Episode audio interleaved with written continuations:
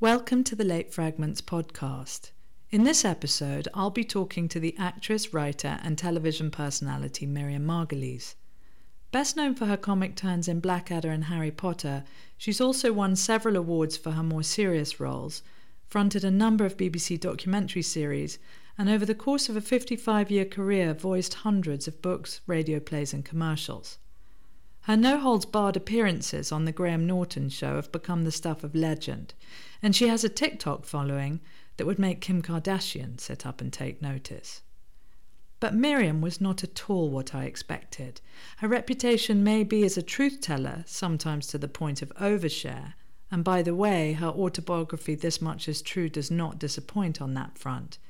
But her public persona belies a much quieter, more thoughtful truth.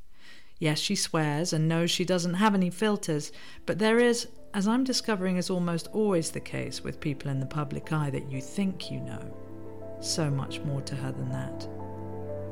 Life is like a cheesecake, she says. You want to have as much as you can. I hope you enjoy listening.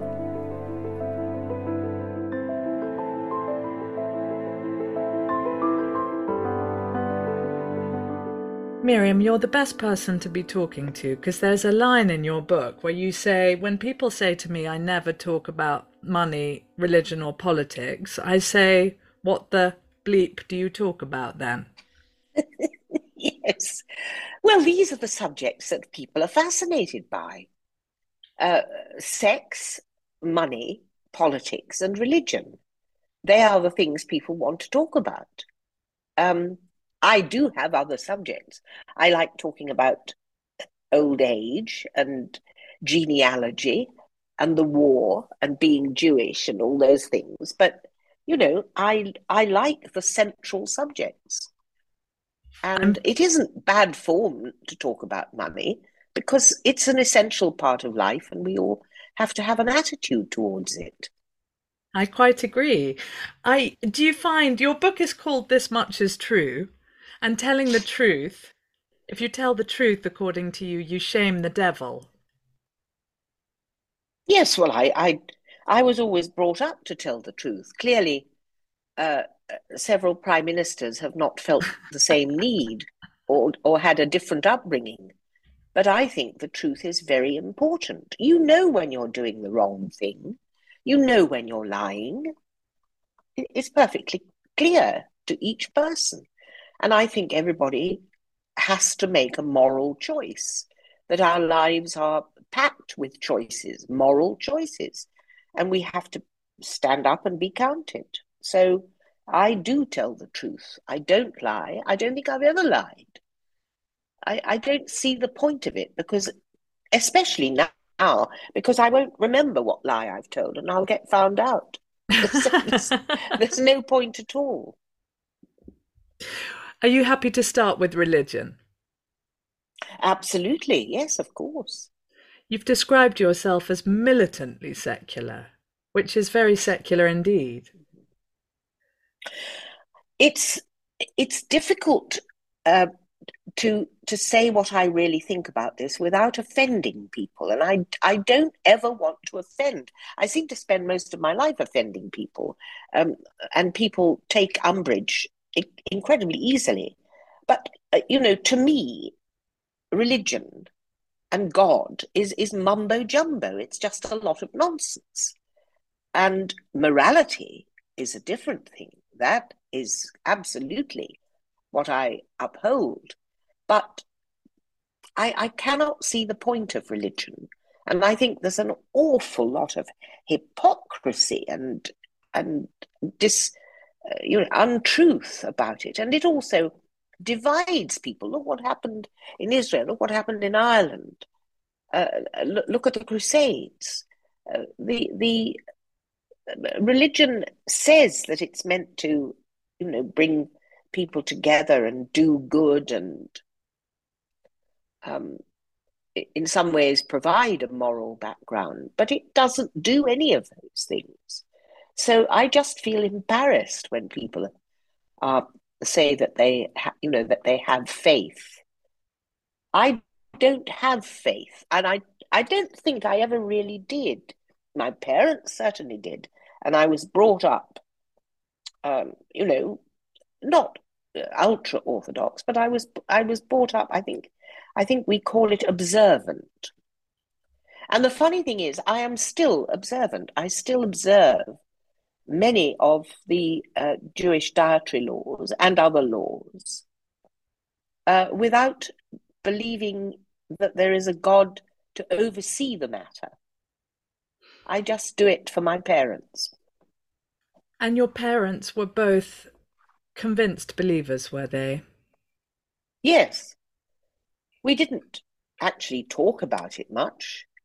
It was just a given, you know. Um, we didn't go to synagogue every Saturday because uh, my father was a doctor and he worked uh, on Saturdays. But um, we went to synagogue on the three main holy days of the Jewish year. And, you know, we were members of the synagogue, and um, I am still.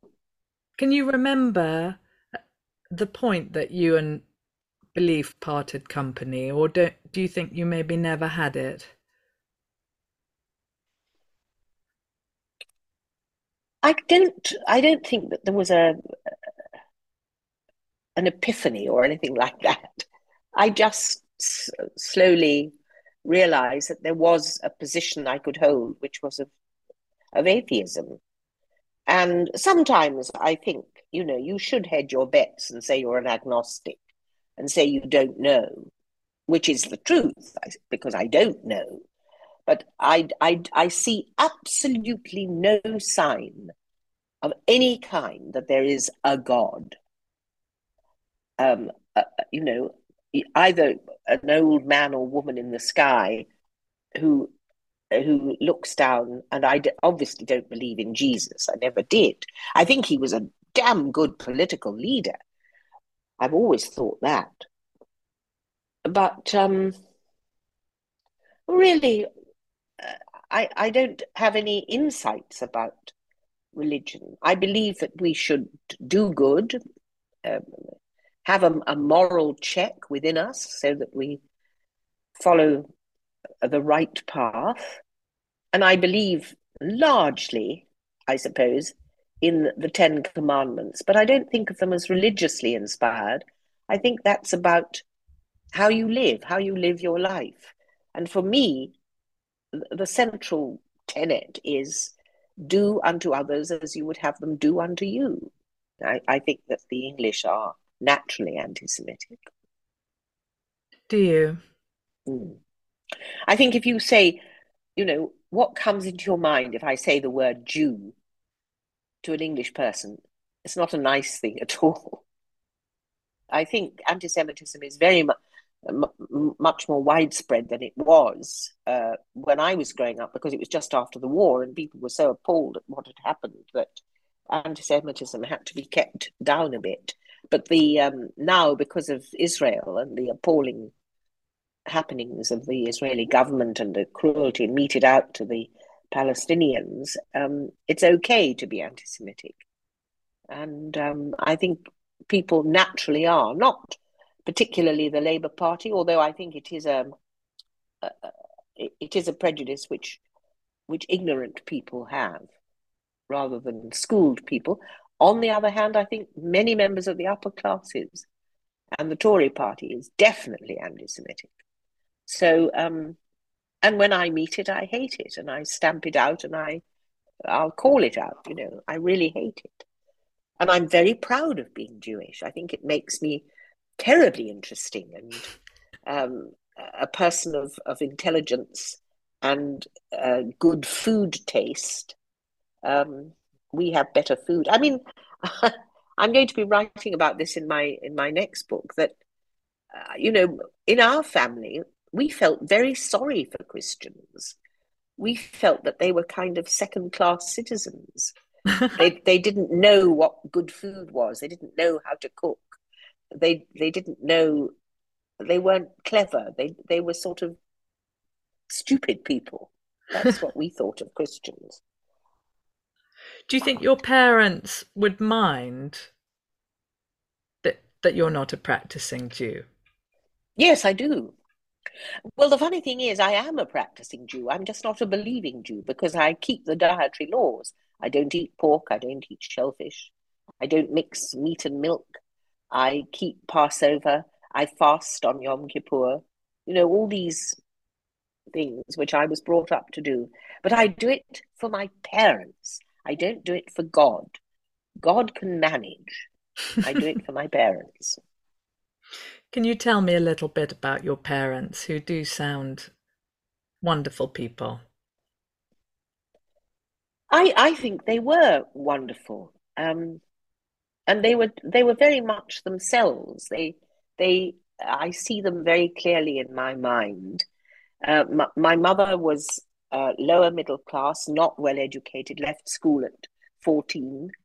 Um, she was shrewd, she was watchful, she was guarded, but she was also full of fun and a natural show off, as I am, and um, wanted to be an actress, but that was not possible for a Jewish girl at that time. A nice Jewish girl would, would not do such a thing. Um, she was uh, inf- an infinitely good businesswoman. And um, she was a social climber. So when Dr. Margolyes joined the, the local Jewish tennis club, Jewish tennis club, because at that time Jews were not allowed to or not welcome at um, tennis clubs.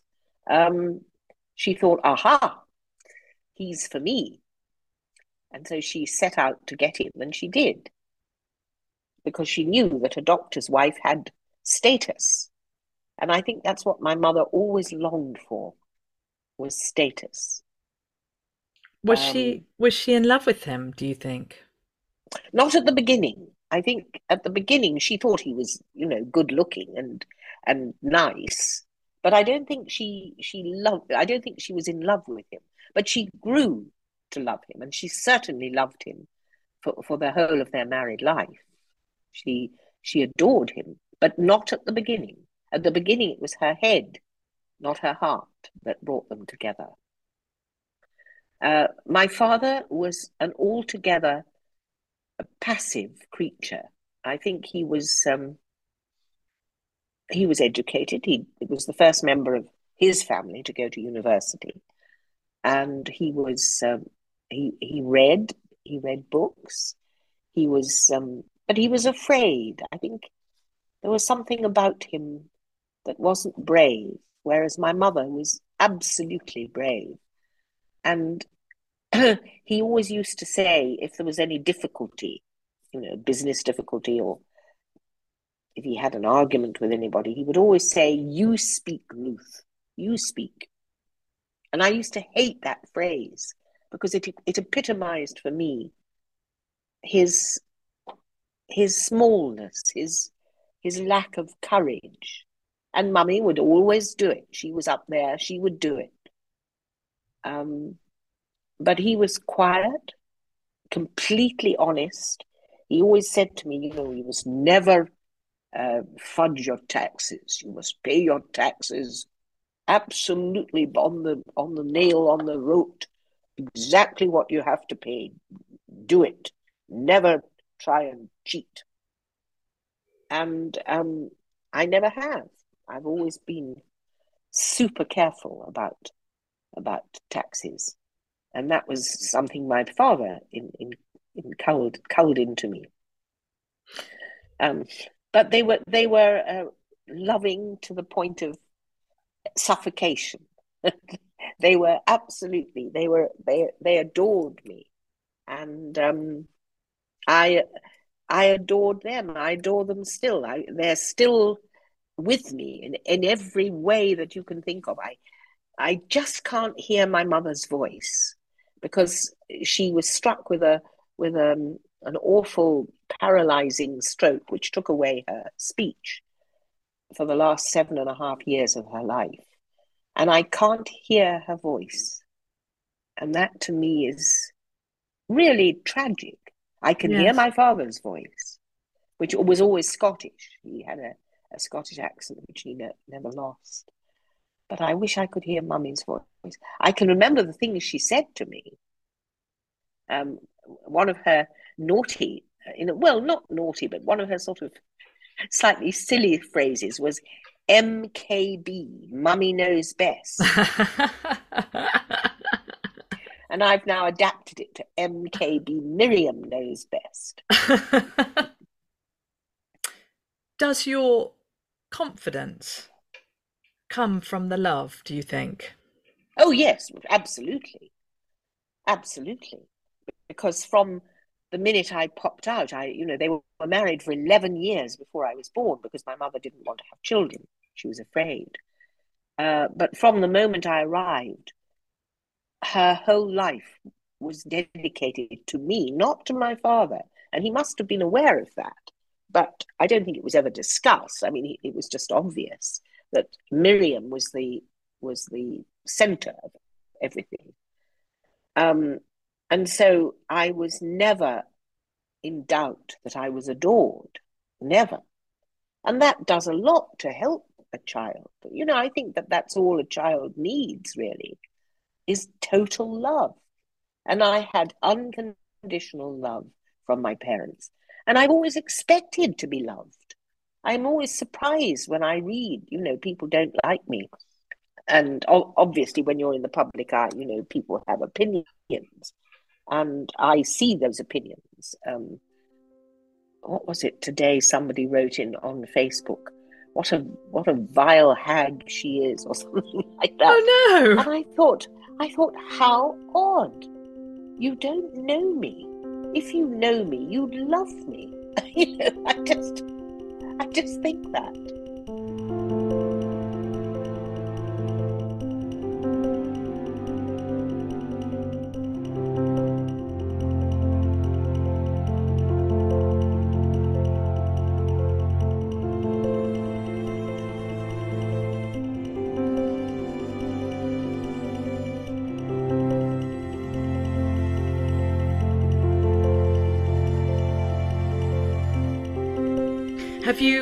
Is money something that you've valued in your life? Does it motivate you? Uh, I'm not sure completely how much it motivates me because, for example, I won't do anything with Piers Morgan, and he offered me a large sum of money. Um, I think it was 50,000, and I wouldn't dream of having anything to do with him. Um, you, on the other hand, I don't think have offered me anything, and I'm doing it because I, I want to. Yes. Um, so you're... so I'm not I'm not motivated by money, but I I don't I don't want to be um, taken for a ride. I mean, I remember I was offered a part in a, a day on a film in Hollywood, doing a, a, a bit with Barbra Streisand, and oh. they said, you know, we'll we'll bring you we'll uh, was in a in a film called uh, The Guilt Trip with Seth Rogen, and um, they said we'll we'll you know we'll give you first class accommodation and first class fares both ways and a thousand pounds. I said a thousand pounds? You must be fucking joking. and I said to I said to my agent, you know, ask for twenty five thousand, and I got it you know, and I, I should have probably got a lot more, but I just thought, you know, they must think I'm born yesterday. I don't want to be taken for a ride. So I like money.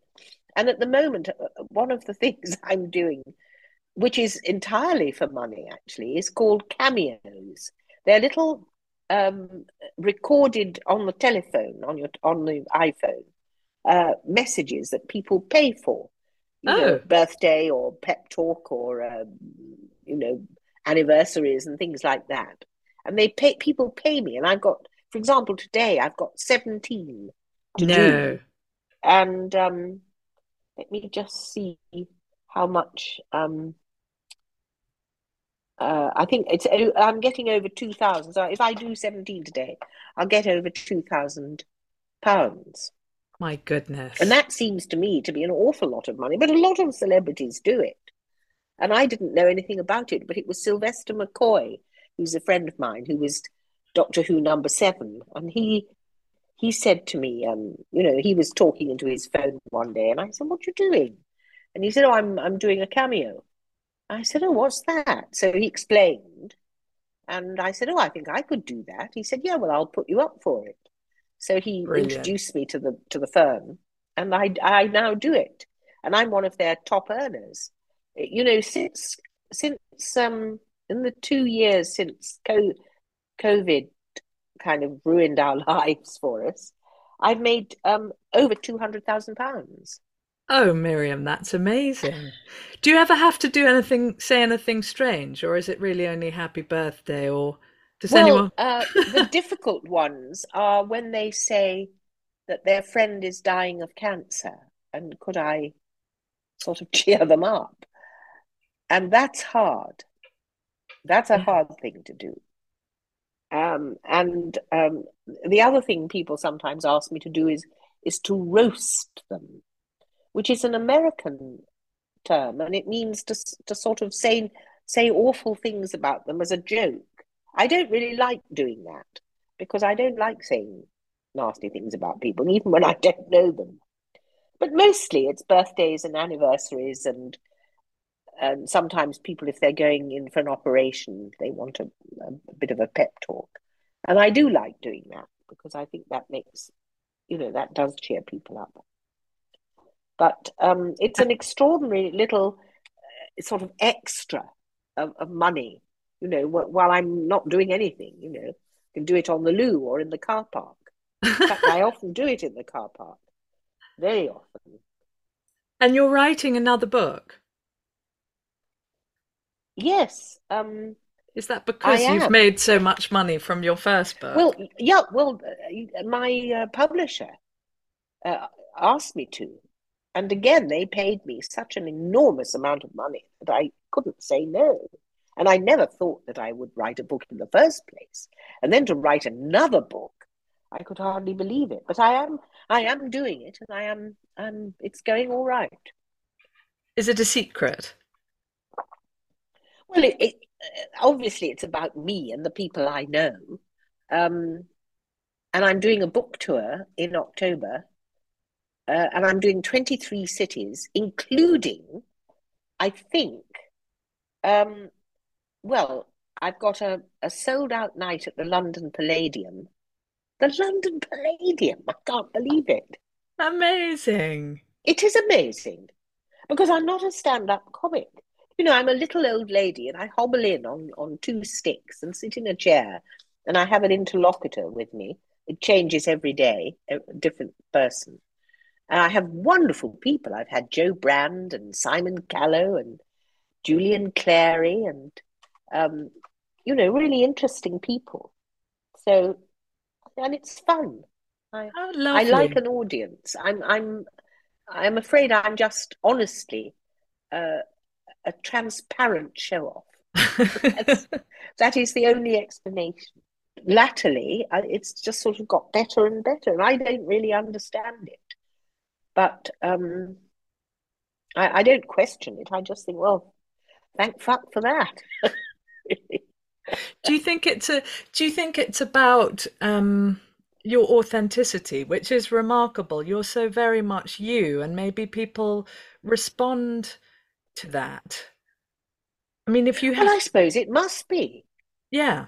I mean, uh, I don't know what it is. I mean, because I've asked all my school friends and my college friends, you know, was I like this then? Was I, am I like I was? And they say, yes, you're exactly the same. You're just the same as you always were.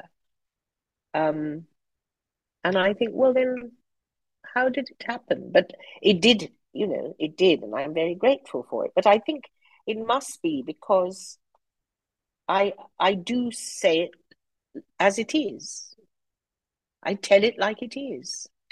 I'm not trying to hide or make myself out to be better than I am. I just respond instinctively to a, any situation or any person.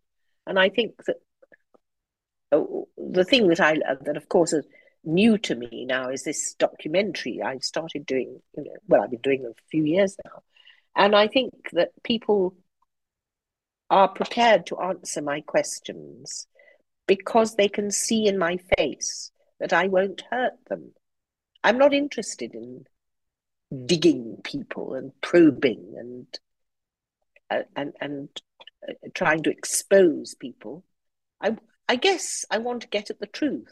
I want to try to see the world from their eyes, not just from mine, and not to pass judgment. On the other hand, if I feel that I want to pass judgment, I will, and I'll mm. say it. I don't think you should have done that, or I don't think that's a good idea. But yeah, I think I'm I, I am authentic. You certainly are. And have you, I mean, do you despair at a world in which money seems to be equated with happiness more than ever, or not particularly? I suspect it's always been uh, like this. But what I what I don't like is uh, unkindness. Uh, I think that's the thing that really upsets me and disgusts me. I like money. I mean, I like what money can bring.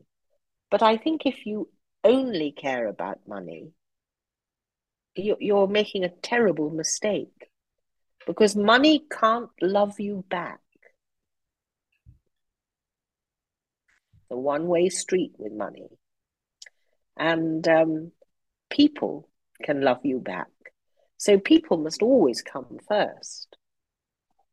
And I I enjoy having more money now than I've ever had. I enjoy it, but I I don't uh, spend it in a in an insane way.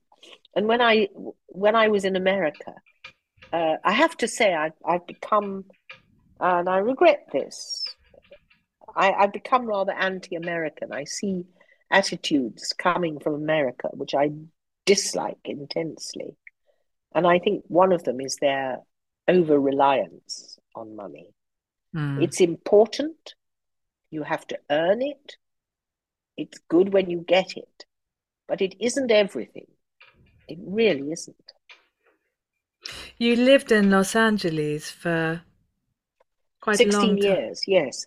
And was that a financial decision? Did you just go where the cash might be? Yes, I think it was. I, I got a I won an award for uh, Little Dorrit, a film mm. I hmm. made in England, Sands Films, Christine Edzard directing.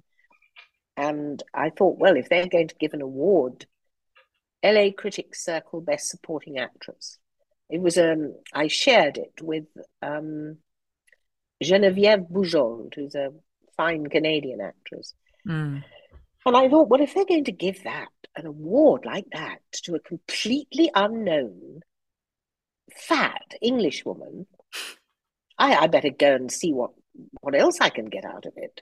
So I, I systematically uh, prepared the way and I, I got myself a publicist. I got onto the morning show and I got onto the Johnny Carson show.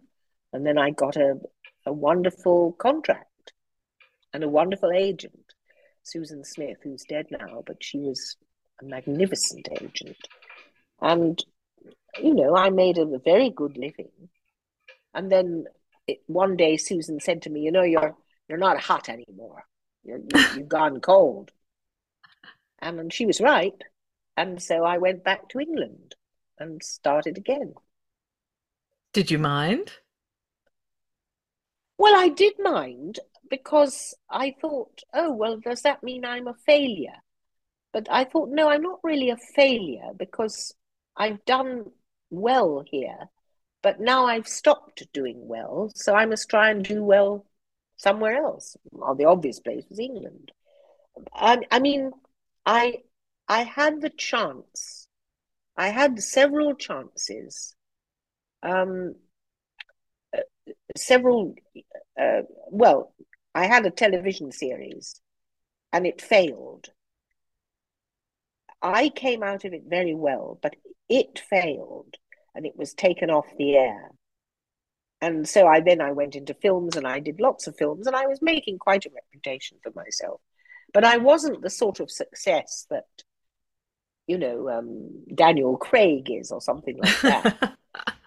um, but I'm I am content I think I would I would like to be um, a more seriously regarded actress. That's the, the, the, the area that I feel a little bit disappointed in myself. I would like to be at the top end. And I think I'm in what I would call the front rank of the second raters. and I would like to be in the first raters. There's still time, Miriam. There is. That's what I think. And I'm getting better and better. So uh, I am improving. Is it like everything that the more one does, the better you get at something? I suppose it is. I think the more opportunities as an actress you have, uh, probably the better you get. If you if you are uh, humble, if you if you are smug, you will never improve because you you think you're there already. Well, I know I'm not, so I know I will improve.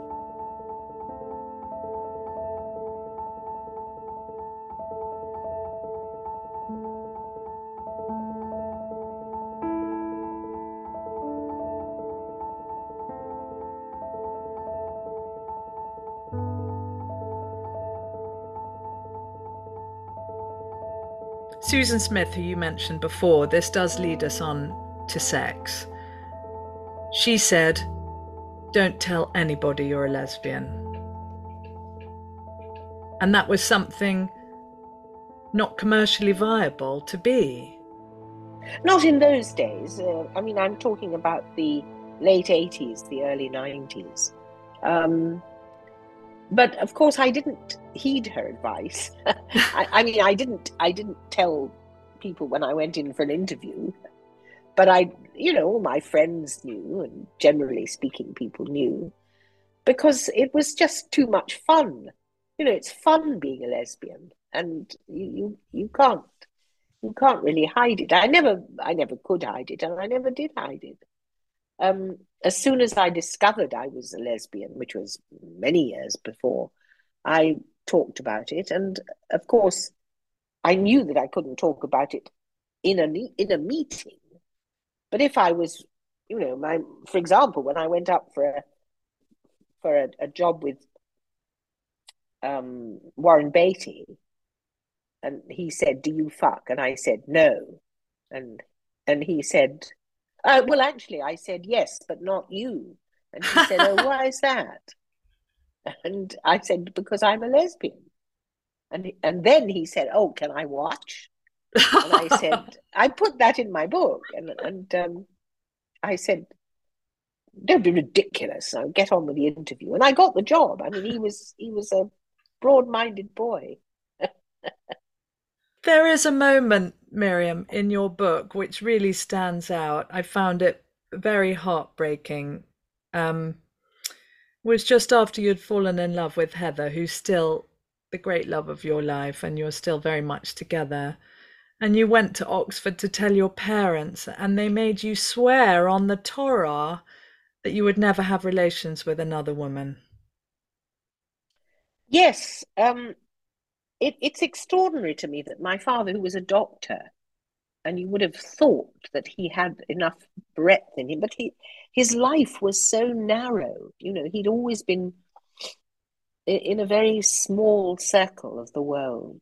He he hadn't learnt anything really, and so you know, both my parents were deeply, deeply shocked, and um, and I just thought, well, I I better do, I better swear. And I knew I wouldn't be able to keep it because when you're young and you know and you feel you feel sexual urges, you can't. It, it's very, it's a very powerful urge. It's not something that you can just um, cancel. You can't do that. So I lied. I swore that I would never sleep with a woman again, knowing that I would. So I lied to my parents. But I wish I hadn't told them because they were not able to deal with it and it and it saddened them all the rest of their lives. And even when my mother couldn't talk, she would she would get hold of my arm, with the one good arm that she had, the one the one grip in her hand, and say, "Get married, get married, get married." She would say it over and over again because that's what she had longed for to have grandchildren, to see me, you know, married. And how, you know, she couldn't, she wouldn't have understood that I had all the happiness that I could possibly have with Heather. She, she wouldn't understand that. It didn't make them love you any less, though, I'm sure. I don't think they loved me less. No, they they were disappointed. I had disappointed the two people whom I loved most in the world, except for Heather. No. If a young girl came to you today and said, I'm a lesbian and I need to tell my parents and I'm not sure they'll take it very well, what would you say to her? Well, I would say work out why you want to tell them. Is it for you or is it for them? And think very, very carefully as to whether you will damage their joy in you, which is what I did. I damaged my parents' joy in me. And I wish I hadn't, because some people just can't take it. I mean, this is the problem about, about the gay world. It's now become quite a powerful world. It wasn't then. And I'm glad it's become powerful. I'm glad that people, you know, are accepted and have more confidence. And I've been to several uh, Jewish gay weddings when the parents were there and were happy and and understood, and that that is a wonderful thing. But if they cannot, if it utterly shocks and depresses them, is it worth it? Is it worth ruining the happiness of people who care for you? Just, you know, grit your teeth and don't tell them. That's and and I'm not. Uh, I mean, Ian McKellen, whom I'm extremely fond of, does doesn't agree with this. He thinks that's a shocking advice, but I'm afraid I do. You've witnessed huge change in your life in terms of attitudes to sex. Yes, I have. And I'm glad that there is change. I mean, you know, we, we human beings are, are kind of funny creatures because we should be very glad of sex and grateful to it because it's the way we continue as a as a species, and it's also huge fun. It's it's a wonderful thing. You know, you have a jolly good time having sex, and what a lucky thing it is that that continuing as a species is is something that we like doing. Imagine if it was horribly painful and miserable having to to procreate. It would be, you know, awful. But people get so I don't know worked up about it. I, I, I tend to see things a bit more simply than perhaps they they are. Um, I, and I just I'm glad that that that we are an accepted group that that people realize that um, gender is not binary. It is much more complicated than that. And there is, as we have now learnt, uh, a sort of spectrum from, you know, along which there are all kinds of different ways of having sex and, ex- and experiencing sex. Um, and it should not be, one is not less than the other as long as nobody's hurt. I don't, you know, obviously, you shouldn't mess with kids. That's just awful because that's that's a power thing. It's not it's not just about sex. But um, I just think we should let everybody get on with whatever they want to do, as long as it doesn't frighten the horses. When I talked to um, uh, Louis Theroux, Yes. He never stopped talking about sex. I thought he'd never get off the subject. And I was getting quite bored with it. And I think that's something that it's very possible to get very bored with talking about sex. You either, you know, do it or kind of shut up about it. I, it, I have to say, because sex is so much a part, I suppose your potty mouth, for want of a better expression, has become so much a part of your public persona, which is, of course, not the real you. Um, because well, the... it, it is the real me, but it's just a part of the real me. There's a lot. Of, there's a lot else besides.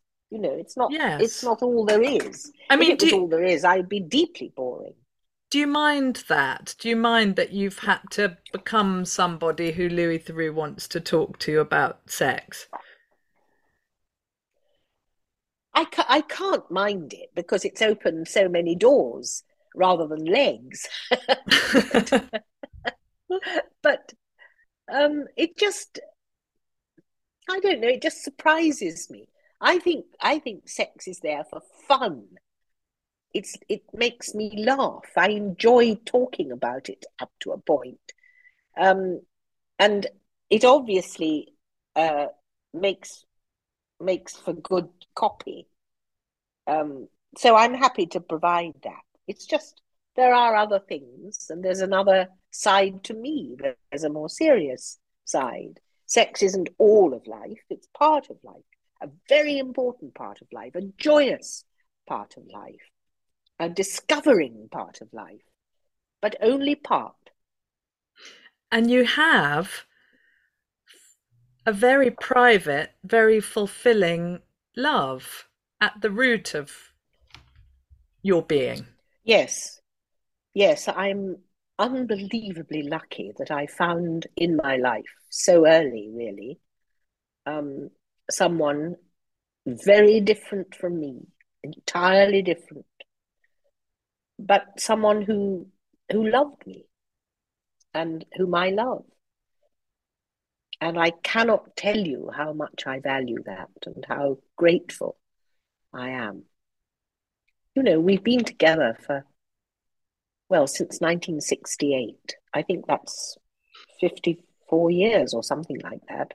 Nearly 55. Yeah, that's a long time. That's an extraordinary and, thing. Um, to share your life and your ideas and your thoughts with someone whom you utterly trust, utterly.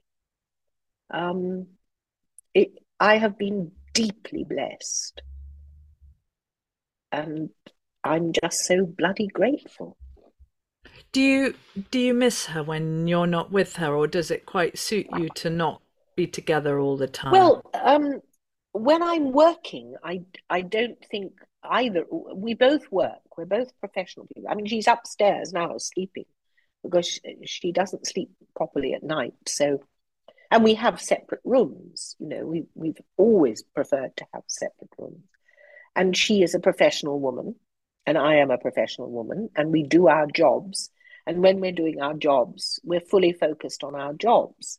But when we're not on our jobs is when we are together and you know she's with me here and i love being with her and i love talking to her um, we share many friends we share interests um, she recommends me the detective stories i should read.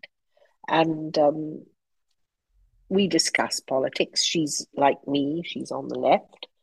And i don't think i could love anybody who wasn't on the left. It would be very, very hard.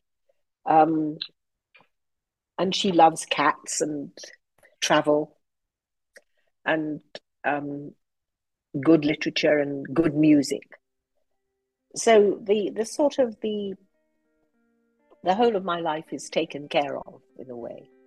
I, and I really value it, and I know how lucky I am because many people never find a love like that. But I found it when I was 27 and I'm 81. How and wonderful. I am bloody lucky.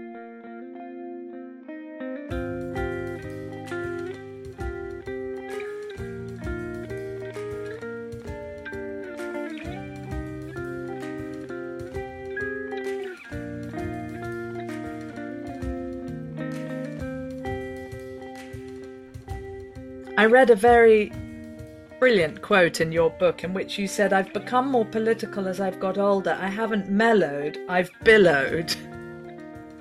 I liked that, yes. I thought, thought, that was quite good bit of writing. Um, well, yes, I mean,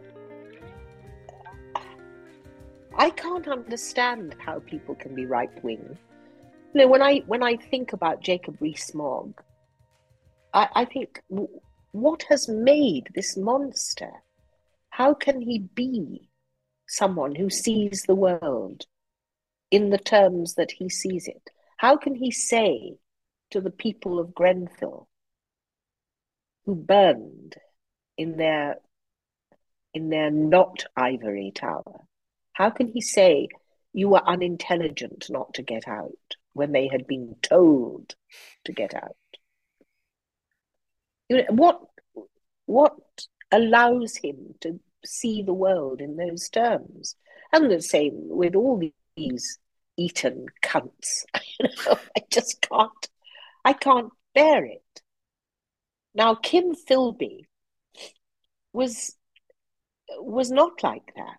He came. He was. He went to a public school and he went to Cambridge, but he was on the left, and he, and his commitment to the left was so powerful that he became a traitor. And I don't know that I could go that far. I, it never happened. But I think that if you're, I think being right wing is being a traitor to the human race. And I'd rather be a traitor to my country than a traitor to the human race. I do have to ask you about your Today program, Bleeper, which was very funny. it was not meant to happen. I, I, you know, I, I was appalled by it actually. I did not know that the microphone was up. And when my interview, which was about Robbie Coltrane, had finished, uh, and I got up from my chair, I thought then Justin Webb said, um, I bet you didn't think you were going to be sitting in the same chair as as Jeremy Hunt. And I thought that he must have said that from a from a, a, a, dead microphone. I could I couldn't I couldn't believe that he would have that would be part of his live interview with me. You see, I just no. assumed that the mic that once that I had said thank you and stood up, that that was the end, and then they turned the mics down. I just assumed it, and I was wrong. it was live. and when I realized that, I honestly, I nearly died. I mean, I, I, I, sh- I started shaking. I was so shocked. Oh, so it wasn't at all deliberate because I meant what I said, and I do think he's an absolute arsehole and a, a dreadful person. But I would not have said it to his face, and I would not have said it on the radio, in the news. I mean that that you know, for me, that Radio Four is is a temple. Radio yeah. Four is the best of England. The BBC, in the in the old Reithian sense, it, it's the best of what Britain has to offer. Absolutely, and I was really embarrassed. I mean, the girl who was looking after me will tell you I was shaking. I had to be helped out of the studio. I was I was appalled. Oh, poor but you. It happened, and the, the producers were extremely nice about it and and and because I of course wrote an apology, um, because I I just felt dreadful, dreadful. How anyone could ever think that I would say that on the radio? Might say it in the Graham Norton show or something like that. That's different because people know what's coming. But you know, when they're expecting a, and I'd just been giving a sort of eulogy to, to Robbie Coltrane, whom I adored. So that was not one of my proudest moments, I can tell you. What if it had been Boris Johnson? Would you have said something to his face? Yes, I probably would have. I probably would have said um, something like, um, I think I'm going to go to the other end of the studio. I don't want to be defiled. I think I would have, but I wouldn't have said, you know, sort of counts and facts at him. No. I would have taken the high ground. Do you despair at the state of English politics? Yes. I'm in despair. I'm in despair for the world. I mean, look at America at the moment, what has happened there. With a, a, a respectable political party espousing um, pedophilia and uh, uh as uh, uh, that um, Jewish people are, are pedophiles and you know the QAnon and all these mad cults that they've made into the mainstream of the party. I think it's terrifying. Putin, you know, somebody asked me what were the five people that I hated most in the world, and I said Putin, Boris Johnson, David Cameron, Nigel Farage, and Benjamin Netanyahu. Mm. They are wicked people. Brexit was horrifying to you. Ah, it's I can't tell you how I I'm I felt cut in two. I, I I'm really really shocked at what Brexit's done to England, to families, and to my life, because I wanted to be able to come and go as I have always been able to in this house that we bought in 73. How dare they do that? How dare they lie to the English nation that the, they were going to fund the National Health Service if they if we got out of the EU? I mean, lies, and they knew it. I I just can't even begin to express what I feel about that. You are Brexit is something completely wicked. I will never forgive them. I will never get out get over it. I am outraged and insulted and furious. And I think Boris Johnson is a deeply disgusting human being. And he's still not gone. No, no, he hasn't gone. And he doesn't intend to go. He's going to go round the world making a fortune, spewing more lies. He's not even a very good speaker. You are 81, as you say.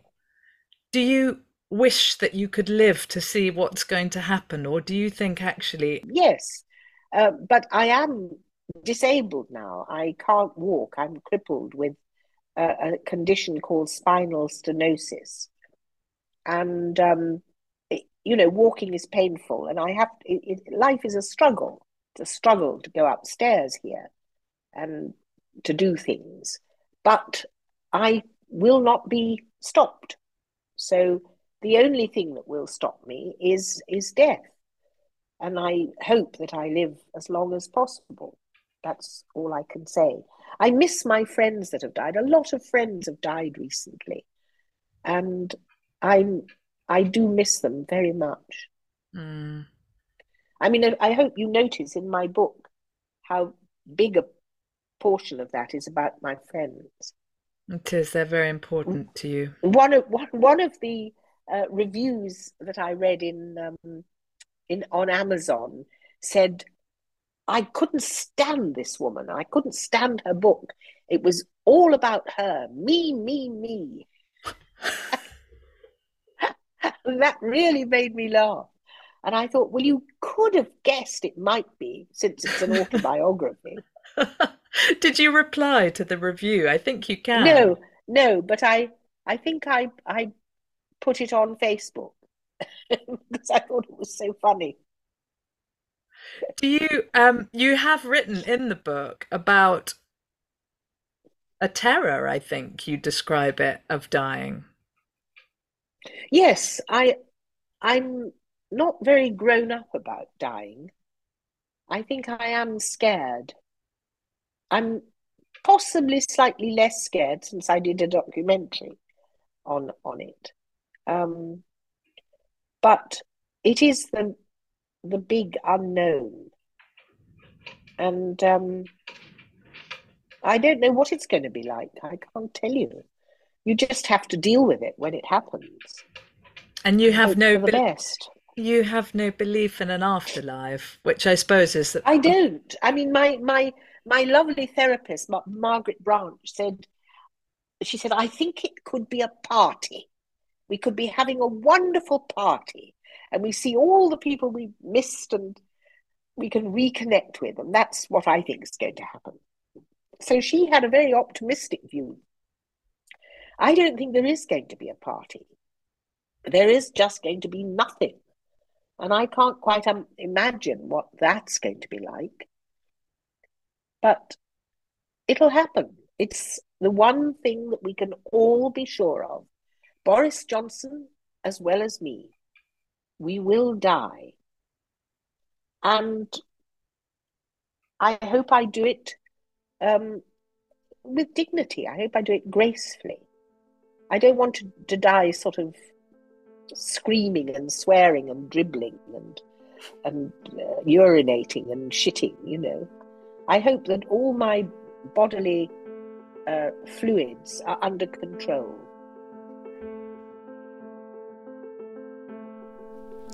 Thank you for listening to the Late Fragments podcast. This episode was the last in the current series, but I'll be back later in the year to talk religion, sex, politics, and money with six more remarkable octogenarians.